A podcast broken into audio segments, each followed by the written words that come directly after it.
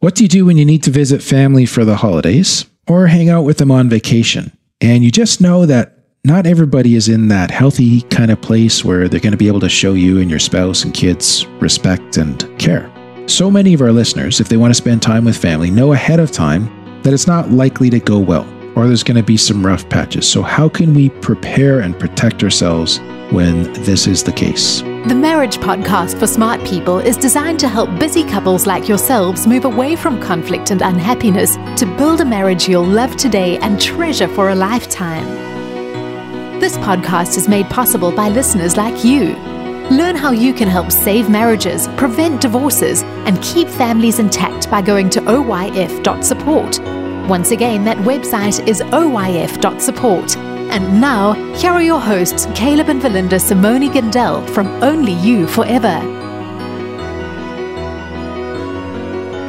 Welcome to the Marriage Podcast for Smart People. If you want to build a thriving, passionate marriage, we've got the research, the truth, and the answers you're looking for. We have a realistic but helpful episode for you this week. This is episode number 262. And today we're going to be talking about when you need to visit family and you know it's not likely to go well. Hey there. Before we get started, if you missed last week's episode, we discussed what might be happening if you're feeling taken for granted most of the time. It's worth going back and checking out. Also, make sure you hit the subscribe button so you don't miss any upcoming shows from us. As always, if you are struggling with your marriage, we offer sound research based advice. And most of all, we offer hope.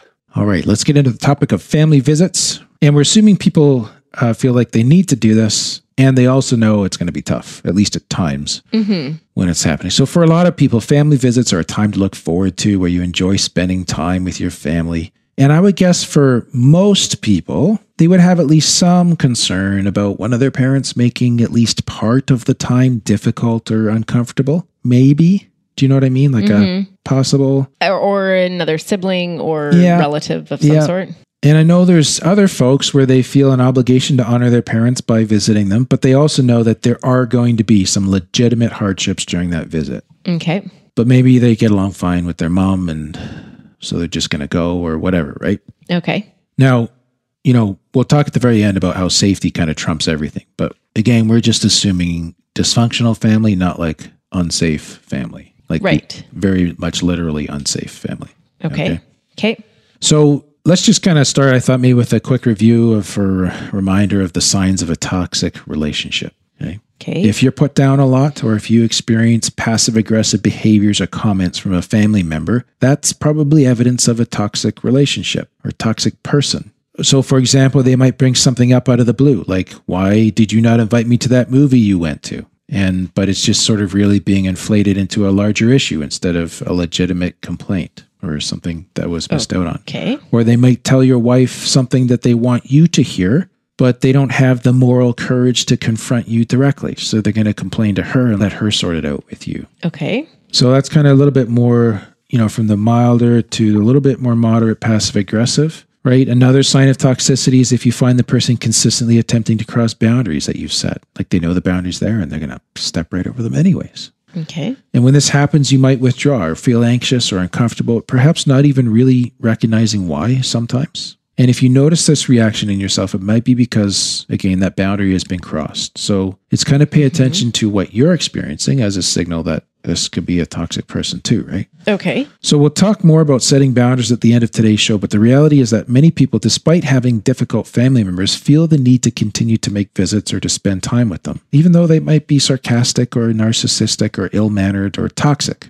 Still happens, right? So the question is, what's the best way to handle that reality where we kind of have this obligation to do the family time, Yeah. but we know it's not going to be easy? Okay. So, how do we handle these visits? So, first thing is to prepare beforehand. If you know you're going to a family gathering and you have a difficult relationship with one or more family members there, it can even help just to practice good self care before going on that visit. So, just kind of being on top of your own game, sleep, good nutrition, kind of going in feeling good, like feeling well. That can help you to be in a positive frame of mind before meeting with family members. So, you got a little bit sort of in the reserves. Okay. You're not running on empty heading into the situation. Right. Okay. It's also a good idea to get on the same page with your spouse. Ideally, like you guys can be together, recognizing this, you can kind of go in as a, as a team. If there's predictable patterns of behavior that you know you're going to be facing, So, what are the things that you guys are going to decide to ignore or to put up with or to tolerate? What are the behaviors that one or both of you would consider severe enough to confront or to walk out on, Okay. maybe, right? Yeah. What are your shared boundaries that you both agree to? How, what do you need to support? What do you need for support? What do you want to give your spouse to support him or her? Okay.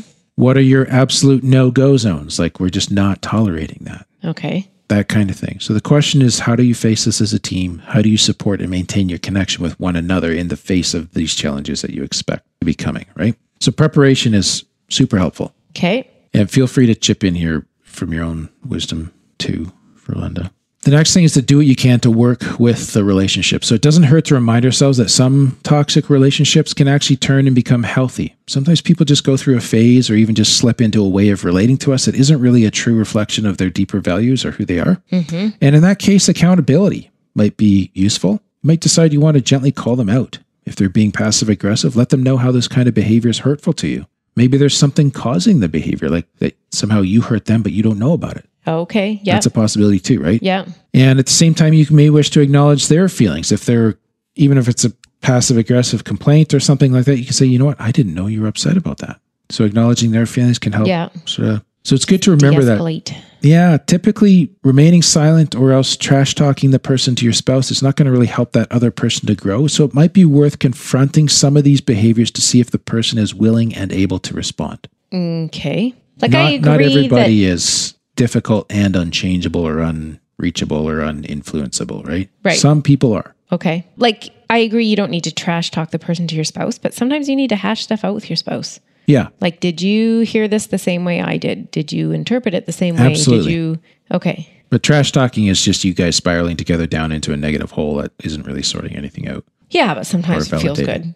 good. well, you do need to vent. Yes, you do need to vent and be able to uh, you know have that privilege with one another too Uh, but not in front of the kids either necessarily. preferably not at all so Yes. now if if you confront a person or you try addressing something or or whatever where it's like you know what i think this is fixable but they don't respond then it might be time to set some healthy boundaries until the person is in a place where they can relate to you with kind of those basic elements of respect and care just be thoughtful here and not judgmental like it's easy to write a family member off as toxic especially like an in-law Yeah. right Okay. And sometimes it's just a bad recipe, you and them and the circumstances you each find yourselves in. Well, shifting that recipe somehow may be all that's required in order to bring your relationship back onto an even keel. Okay. So try to stay balanced. And again, this is, I think this is why I said no trash talking, is because if you're just going to jump on each other's negativity and confirmation biases, right. you can paint this picture of this awful person and you're not really giving them a chance. So and nothing's going to change if all Yeah. you're doing is blaming them because you Yeah. can't change the other person. Yeah. But I like what you say about that recipe. Yeah. And so sometimes you just need to shift an ingredient and you might be that ingredient. Yeah, yeah. Especially if you know, like you've always had good visits, and last time something didn't go well, you know, consider the possibility there's something going on in their life and yours at the same time. You guys just weren't kind of ready for each other at that moment, but it happened because it was Thanksgiving and you were together anyways. Okay. Well, do you need to address that? What do you need to do? Do you know what I mean? Right. Maybe it got a little toxic, but it doesn't have to stay that way. Or it doesn't have to be defining. Okay. Now, another thing to consider is structuring the length of the visit. Sometimes it just helps to figure out how long to make your visits with the other party. This is assuming it's a more chronically difficult person. You might come to realize that a few hours is usually fine, like if you live in Right. the same city. Can you kind of chunk your interactions into blocks of time where you know you're likely to at least have an okay time together for that period because it's limited?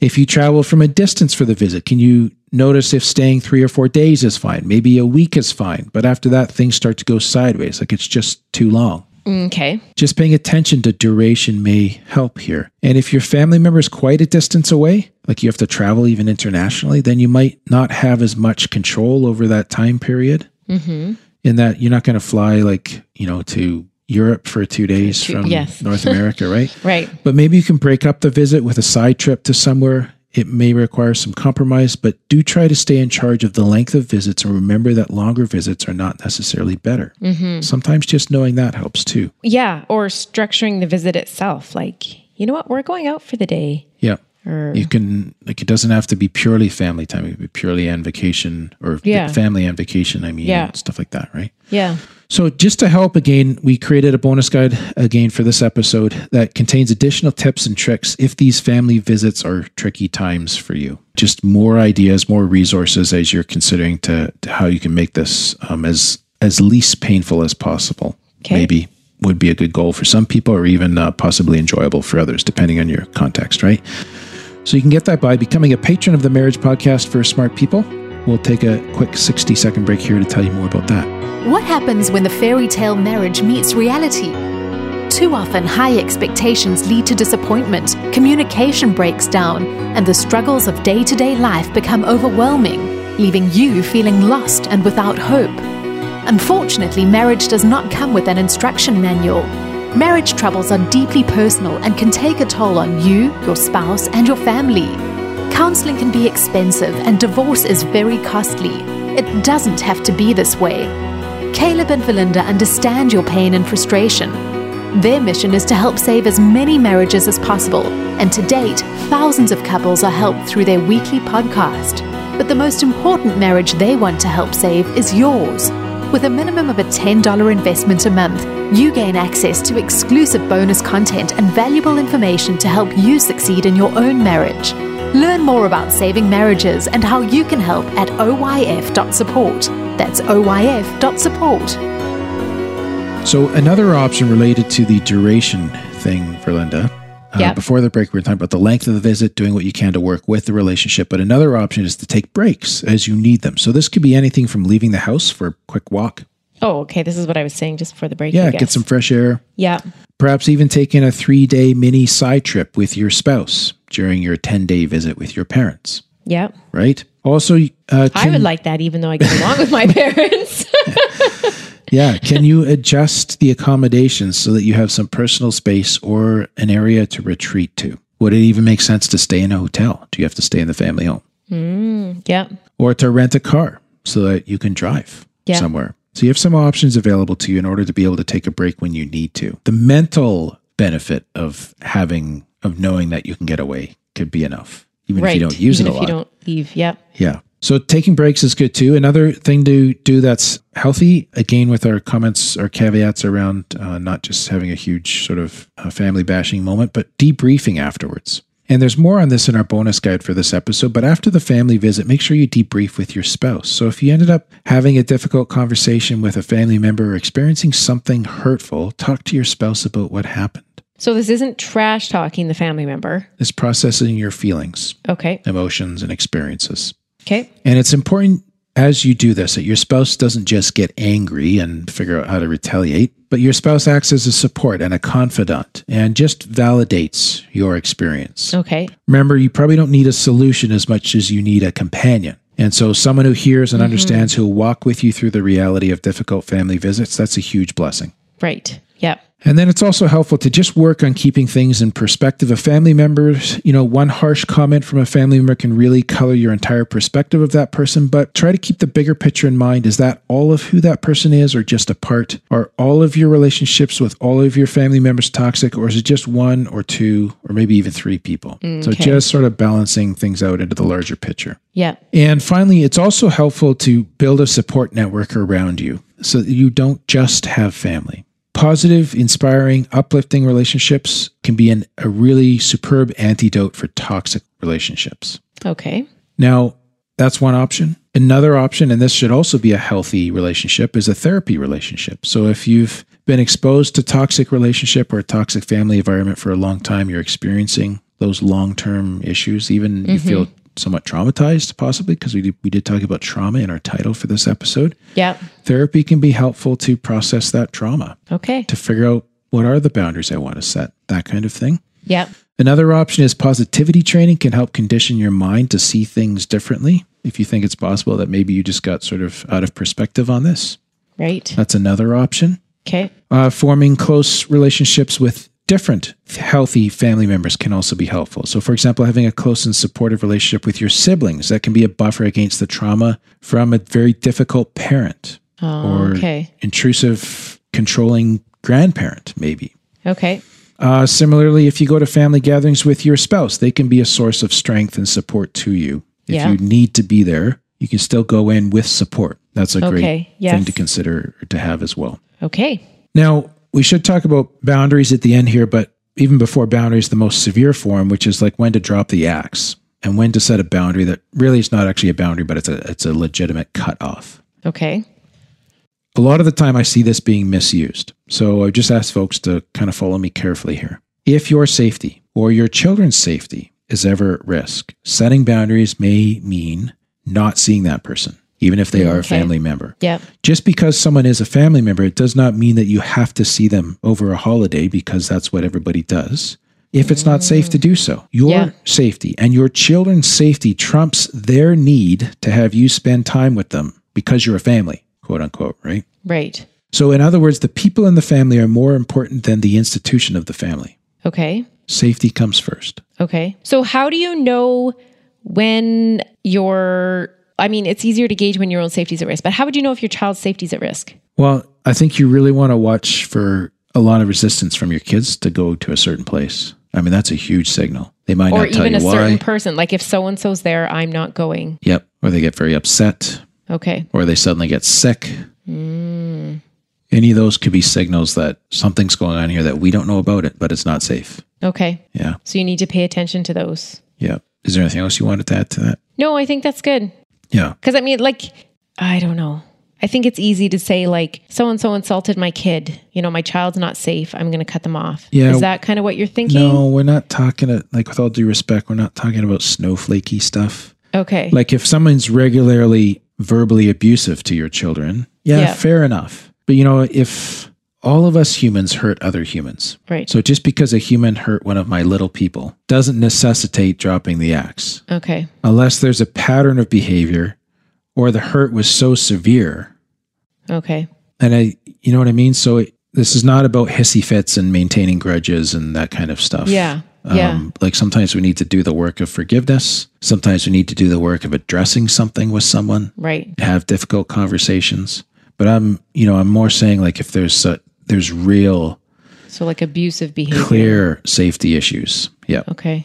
Okay. Now, in most relationships, coming back to sort of boundaries now, Yeah. away from terminations or cutoffs, uh, I'll just say cutoffs. Termination sounds like you're going to assassinate someone, but terminating a relationship is what I meant. Yes. In most relationships, boundaries do not have to mean a complete cutoff, but it's still important to set boundaries to ensure or to protect your own mental health or your own emotional safety, maybe your family's, your children's, your spouse's, right? So it's important for you to decide what's okay and what's not okay, and what positions you will put yourself into and what positions you will choose to avoid or to leave, to get Okay. out of, right? And you can set those limits. No one else is likely to do that for you. Setting boundaries appropriately and assertively is a good way to protect yourself either from or in toxic relationships. Okay. Now, you don't have to pretend a behavior is okay if it's not.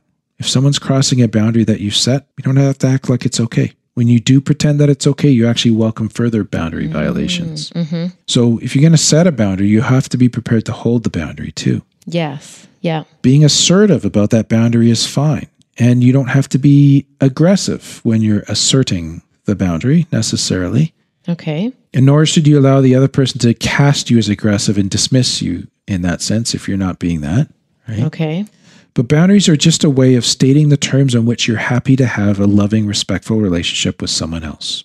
Okay. Say that Very, again. That's a very important definition. Boundaries are just a way of stating the terms on which you're happy to have a loving, respectful relationship with someone else. That's really good. Yeah. Because I think most people think boundaries of like a way of eliminating relationships, No. but No, that's th- not what they actually are. They're not, boundaries aren't about avoiding people or cutting people off, rather, building good, enriching, enhancing relationships and patterns of relating to each other. Okay. So we can continue this discussion if you're willing to, if you're ready to speak to me without swearing at me. That's a boundary that's saying, I'm happy to engage in in conversation. this relationship with you, yeah. but not with this behavior. So you're setting Okay. Hmm. a boundary on the behavior, not cutting the person off. So then it's even like a positive thing. Yeah, you're giving them a chance to have more connection with you and you're letting them know how. Right.